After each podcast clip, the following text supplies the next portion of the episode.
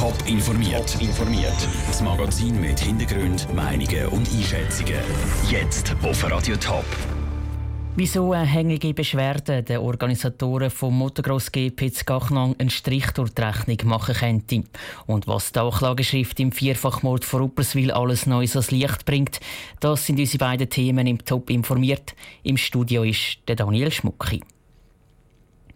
Die Gegner vom Motocross GP Gachnang haben am Vormittag Grund zum Jubeln gehabt. Sie haben an einer Medienkonferenz über eine Einigung mit der Thurgauer Regierung berichtet im ewigen Streit über die Motocross WM. Was mit dieser Einigung alles anders werden könnte für die Grossanlässe im Kanton, im Beitrag von Andrea Blatter. Bis jetzt hat der Motocross GP Gachnang nur eine Veranstaltungsbewilligung gebraucht. Aber im nächsten Jahr braucht er jetzt auch noch eine Baubewilligung vom Departement für Bau und Umwelt. Das ist heute Vormittag bekannt gegeben worden.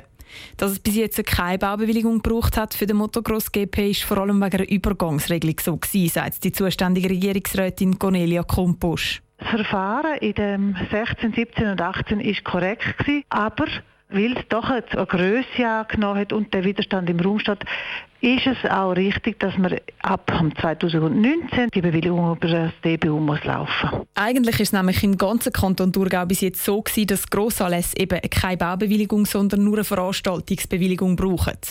Gegner vom Motocross GP haben es genau gegen diese Beschwerden eingereicht. Das, weil die Strecke eben immer wieder auf- und abgebaut worden ist.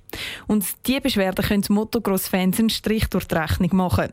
Solange sie nämlich vor dem Verwaltungsgericht hängig ist und ihr die aufschiebende Wirkung nicht entzogen wird, kann der Motocross GP zu Gachnang nicht durchgeführt werden. Und nicht nur das.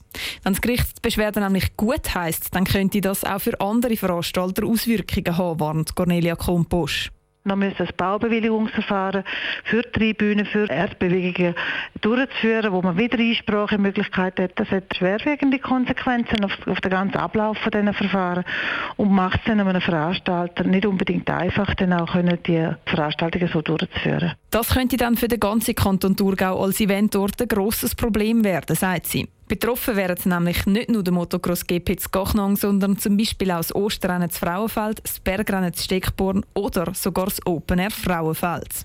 Andrea Blatter hat berichtet. Der Motocross GP Gachnang wäre eigentlich Mitte August geplant. Wie lange das Verwaltungsgericht braucht, bis die Beschwerde behandelt ist, ist im Moment noch offen. Es ist eines der schlimmsten Gewaltverbrechen in der Schweiz der Vierfachmord vor Upperswil im Kanton Aargau. Ein halbes Jahr nach der Tat und nach intensiven Ermittlungen ist der mutmaßliche Täter verhaftet worden. Am Morgen wird ihm der Prozess gemacht. Der Peter Hanselmann schaut zurück auf den Fall, wo die ganze Schweiz bewegt hat. Es ist kurz vor der Weihnacht, genauer der 21. Dezember 2015. Beim Brand in Rupperswil im Kanton Aargau sind vier Personen tot aufgefunden worden. Schon nach dem Brand ist klar gewesen, die vier Personen sind Opfer von einem Gewaltverbrechen. Sie sind gefesselt im abbrennten Haus gewesen. und ein damals noch Unbekannter hat ihnen die Kehle durchgeschnitten. Die Behörden haben intensiv ermittelt. 30.000 Handydaten sind ausgewertet worden. Eine Belohnung von 100.000 Franken für Hinweise auf den Täter sind ausgeschrieben worden. Bis im Mai ein halbes Jahr später, dann an einer Medienkonferenz in Schaffisheim, der denkwürdige Satz gefallen ist. Die Zeit dieser Unsicherheit ist vorbei. Der Täter ist gefasst. Ein 33-jähriger Schweizer, der zu Rupperswil gelebt hat, gilt als mutmaßlicher Täter. Viel ist darüber spekuliert worden, warum und wieso er die Mutter, ihre zwei Söhne und die Freundin vom älteren Sohn umgebracht hat. Heute hat die Staatsanwaltschaft Lenzburg, die im Fall ermittelt, die Anklageschrift veröffentlicht. Zur Last gelegte strafbare Handlungen, mehrfacher Mord, mehrfache räuberische Erpressung, mehrfache Freiheitsberaubung, mehrfache Geiselnahme, mehrfache sexuelle Handlung mit Kindern, mehrfache sexuelle Nötigung, mehrfache Pornografie, Brandstiftung und Urkundenfälschung.